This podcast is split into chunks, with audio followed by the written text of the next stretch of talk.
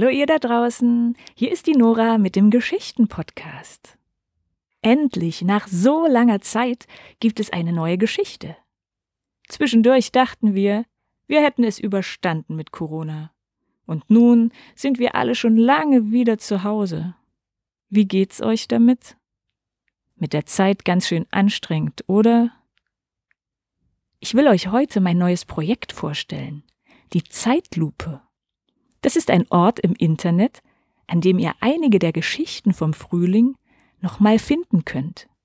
Diesmal mit Bildern und mit Gebärdensprache. Gebärdensprache? Wieso denn Gebärdensprache? Was ist überhaupt Gebärdensprache? Richtig, das ist eine Sprache, die aus Gebärden besteht, also aus Zeichen, die man mit den Händen machen kann. Die Gebärdensprache ist die Sprache der Gehörlosen. Eine Sprache, die ohne Stimme funktioniert. Cool, was? Eine wunderschöne Sprache. Leider ist sie unter hörenden Menschen fast nicht bekannt. Dabei ist es eine tolle Möglichkeit, sich über eine weite Entfernung zu unterhalten, ohne schreien zu müssen. Oder in einer sehr lauten Umgebung. In einem lauten Klassenzimmer zum Beispiel oder im Schwimmbad. Selbst durch ein geschlossenes Fenster kann man sich mit Gebärden etwas sagen, ohne zu schreien. Ich habe die Gebärdensprache durch meine beste Freundin kennengelernt. Ihr Sohn kam gehörlos zur Welt. Also haben sie und ihr Mann angefangen, Gebärdensprache zu lernen, damit sie mit ihrem Kind sprechen können. Meine Kinder sind alle hörend aber meine Tochter hat in ihren ersten zwei Jahren fast nichts gesagt. Als ich merkte, dass ihr das Sprechen schwerfällt, habe ich von meiner Freundin einige Gebärden gelernt und auch einen Kurs besucht. Und so konnte ich mich schließlich mit Marie unterhalten. Und sie hat die Gebärden auch schnell gelernt und konnte uns schließlich am Tisch zeigen, ob sie Butter oder Käse haben wollte. Eigentlich sollte Gebärdensprache ein Schulfach sein, damit jeder sich mit Gehörlosen unterhalten kann und sie nicht ständig ausgeschlossen sind. So wie bei meinem Podcast. Meine Freundin sagte, ich wünsche mir so, dass mein Sohn deine Geschichten auch kennenlernt. Können wir sie nicht in Gebärdensprache übersetzen lassen? Und jetzt, nach ein bisschen mehr als einem halben Jahr, ist es soweit. Die ersten Geschichten in Gebärdensprache findet ihr unter zeitlupe-podcast.de. Aber bevor ihr dorthin wechselt, erzähle ich euch noch eine Geschichte. In einigen Monaten wird es auch diese dann in der Zeitlupe geben. Alle weiteren Geschichten findet ihr dann nur noch dort. Dieser Podcast hier schließt sozusagen. Die Geschichte heute handelt von Benjamin Pivko einem gehörlosen Tänzer. Wie geht denn das? Tanzen, ohne die Musik zu hören? Wie geht es überhaupt, dass jemand ohne einen Ton zu hören durchs Leben gehen kann? Probiert es aus. Vielleicht hat jemand in eurer Familie ja einen Gehörschutz in der Werkstatt. Borgt ihn euch. Oder benutzt Oropax. Ihr werdet merken, dass plötzlich eure Augen viel wachsamer werden wenn ihr nichts mehr hört. Und vielleicht merkt ihr, dass Stille auch mal ganz schön sein kann. Jetzt aber auf zur Geschichte von Benjamin Pivko, der als Baby noch hören konnte. Auf geht's!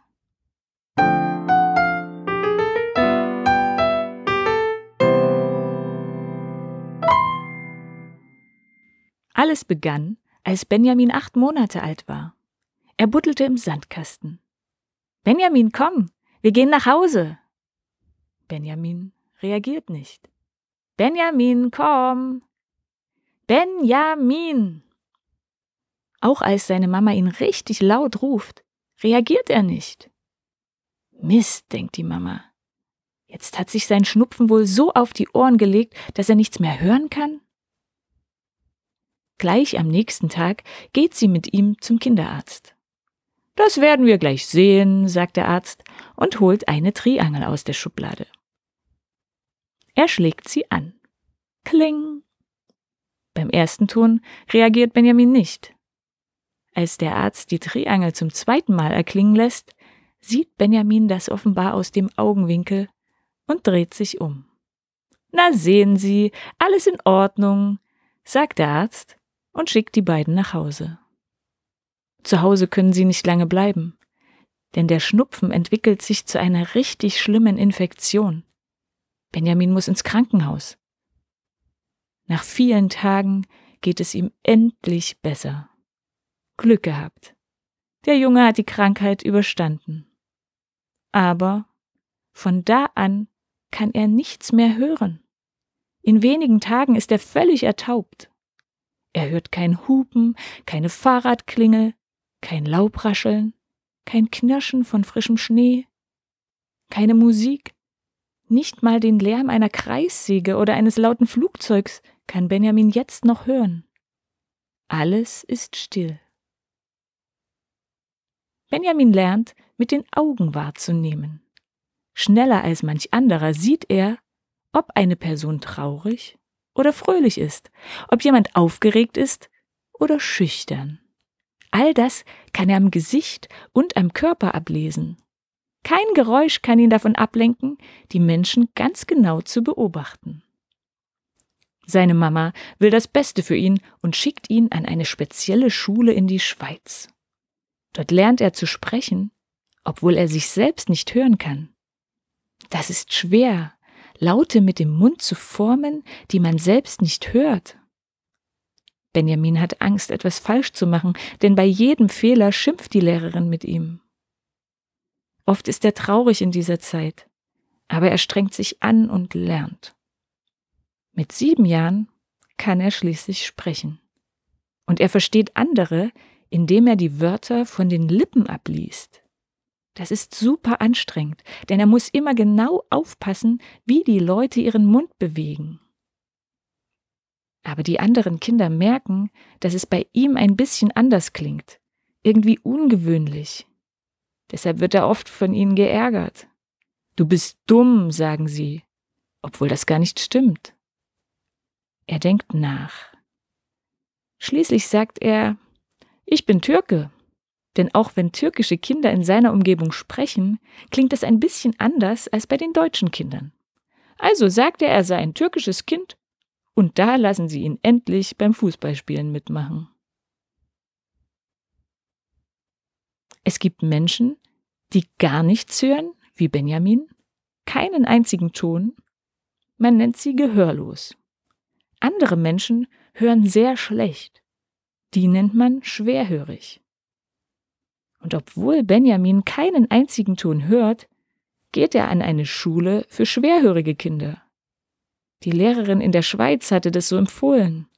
Weil er sprechen und andere verstehen kann, merkt er den Unterschied überhaupt nicht. Gebärdensprache, also sich mit den Händen zu unterhalten, kennt er nicht. Mit dem Bus fährt er auf dem Weg zur Schule immer an einer anderen Schule vorbei, an einer Schule für gehörlose Kinder.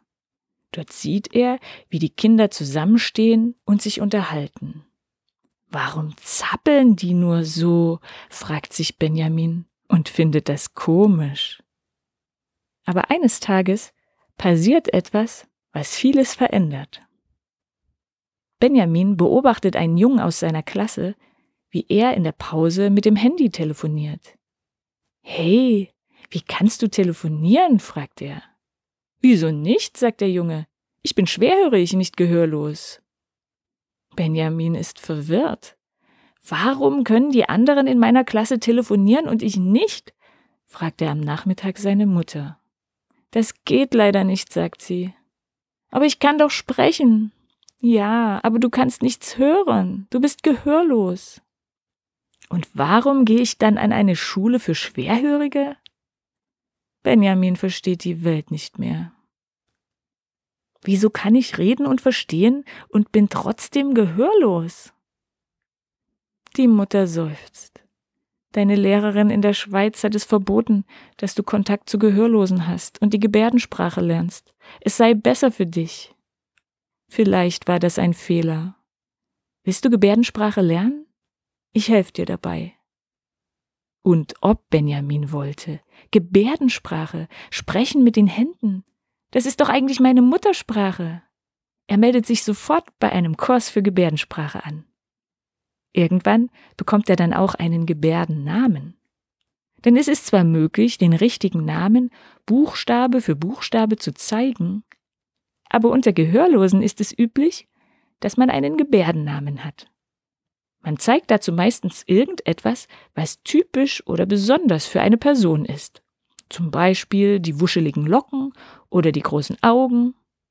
Bei Benjamin ist es eine Narbe am Mundwinkel. Sein Gebärdenname geht also so. Er zeigt auf die Narbe und formt gleichzeitig mit dem Mund das Wort Benjamin. Die Gebärdensprache ist für Benjamin wie eine neue Welt. Plötzlich versteht er, was die Kinder auf dem Schulhof sprechen, auch wenn er nur mit dem Bus vorbeifährt. Manche Sachen kann man in Gebärdensprache viel einfacher ausdrücken als mit Worten. Zum Beispiel den Satz Ich werfe einen Ball. Das geht mit einer einzigen Geste. Und gleichzeitig kann man noch ausdrücken, ob man den Ball mit viel oder mit wenig Kraft wirft. Alles ohne ein einziges Wort. Als Benjamin erwachsen ist, heiratet er Veronika. Sie kann hören, aber sie spricht auch Gebärdensprache. Sie kommt aus den USA. Als Ehepaar leben die beiden immer im Wechsel, ein paar Monate dort in den USA und ein paar Monate hier in Deutschland. Einmal, zu Veronikas Geburtstag, sind sie gerade in den USA und Veronika hat ihre Verwandtschaft eingeladen. Leider ist es oft so, dass sich diese Leute nicht trauen, sich mit Benjamin direkt zu unterhalten, obwohl er Lippen lesen und sprechen kann. Irgendwie schauen sie automatisch immer zu Veronika und hoffen, dass sie alles in Gebärdensprache übersetzt. Ich will nicht immer deine Übersetzerin sein, sagt sie Benjamin vor der Feier. Ich habe mir etwas überlegt. Benjamin ist gespannt, als sie die große Kiste herbeiholt. Ich war gestern im Baumarkt, sagt sie, und habe Schallschutzkopfhörer für alle gekauft. Sie lacht. Und außerdem noch Ohrenstöpsel aus der Apotheke. Willst du etwa eine Wand einreißen? fragt Benjamin erstaunt. Nein, meine Familie soll einfach endlich mal wissen, wie es sich anfühlt, nichts hören zu können. Ich glaube, das wird sie verändern. Schließlich ist es soweit. Veronikas ganze Familie kommt zum Geburtstag. Alle sind fröhlich, sich zu sehen und quasseln und lachen und scherzen durcheinander, ohne Rücksicht darauf zu nehmen, dass Benjamin fast nichts davon verstehen kann. Das ist leider fast immer so, wenn viele Hörende sich treffen. Benjamin hat sich schon daran gewöhnt. Doch dann stellt Veronika sich hin und verkündet, ich freue mich sehr, dass ihr alle gekommen seid, um meinen Geburtstag mit mir zu feiern. Aber heute feiern wir ein bisschen anders. Und sie zog einen Schallschutzkopfhörer hinter ihrem Rücken hervor. Heute werden wir alle Kopfhörer tragen. Und damit ihr auch wirklich nichts hört, bekommt ihr noch Ohrenstöpsel dazu. Zunächst herrscht Schweigen unter den Zuhörern. Ich wünsche mir, dass ihr alle einmal erlebt, wie Benjamin sich fühlt. Ich habe nichts zu essen für euch vorbereitet. Ihr werdet mit den Kopfhörern einkaufen gehen und dann zusammen kochen. Und dann spielen wir noch zusammen. Es ist verboten, die Kopfhörer abzunehmen oder zu schummeln. Wer das tut, muss zwei Dollar in dieses Glas hier werfen. Sie zeigt auf eine Sammeldose auf dem Wohnzimmertisch. Am Anfang sind alle etwas grummelig, denn so hatten sie sich die Geburtstagsfeier nicht vorgestellt. Aber als dann alle die roten, blauen und orangen Kopfhörer auf den Ohren haben, fangen sie an zu lachen. Manche lachen sich richtig kaputt, weil es so lustig aussieht. Auch Veronika setzt die Kopfhörer auf und erklärt allen mit ein paar Gesten, dass nun immer zwei zusammen einkaufen gehen sollen. Jedes Pärchen bekommt ein Rezept und soll die Zutaten dafür kaufen und dann miteinander kochen. Und so machen sich dann alle auf den Weg zum Supermarkt. Mit Kopfhörern. Was für ein Spaß. Und alle kommen mit den gewünschten Zutaten zurück. Benjamin genießt es zuzusehen, wie Veronikas Familie jetzt miteinander umgeht. Manchen scheint die Ruhe richtig gut zu tun. Sie schnippeln ganz entspannt ihr Gemüse. Andere scheinen aufzublühen. Es macht ihnen richtig Spaß, sich nur mit Gesten und Zeichen zu unterhalten. Das war ein toller Tag, sagt Benjamin am Abend. Jetzt gibt sich deine Familie mehr Mühe, direkt mit mir zu reden. Das ist total schön. Einige Jahre später bekommt Benjamin die Möglichkeit, bei einem Tanzwettbewerb in Deutschland mitzumachen. Stellt euch das vor. Benjamin, der nichts hört, lernt tanzen. Mit seiner hörenden Tanzpartnerin trainiert er so lange, bis er alle kleinen Zeichen von ihr sofort versteht und weiß, wie er sich dazu bewegen muss. Und sie schaffen es wirklich bis ins Finale und erreichen dort den dritten Platz. Benjamin weiß, wenn man etwas will, dann sollte man sich von niemandem davon abhalten lassen. Setze dir ein Ziel und stell dir dann vor, wie es sich anfühlt, das Ziel erreicht zu haben. Das wird dir helfen. Ich habe mir vorgestellt, wie glücklich ich sein werde, den Tanzwettbewerb zu gewinnen. Das hat mir geholfen, die anstrengenden Trainings durchzuhalten. Benjamins größter Wunsch aber ist es, dass sich die Menschen besser verstehen, dass sie sich gegenseitig besser zuhören und versuchen wahrzunehmen, wie es dem anderen geht. Egal ob gehörlos, blind oder mit irgendeiner anderen Beeinträchtigung. Das Wichtigste ist, dass wir uns gegenseitig nicht bewerten und verurteilen. Wir sollten uns so akzeptieren, wie wir sind.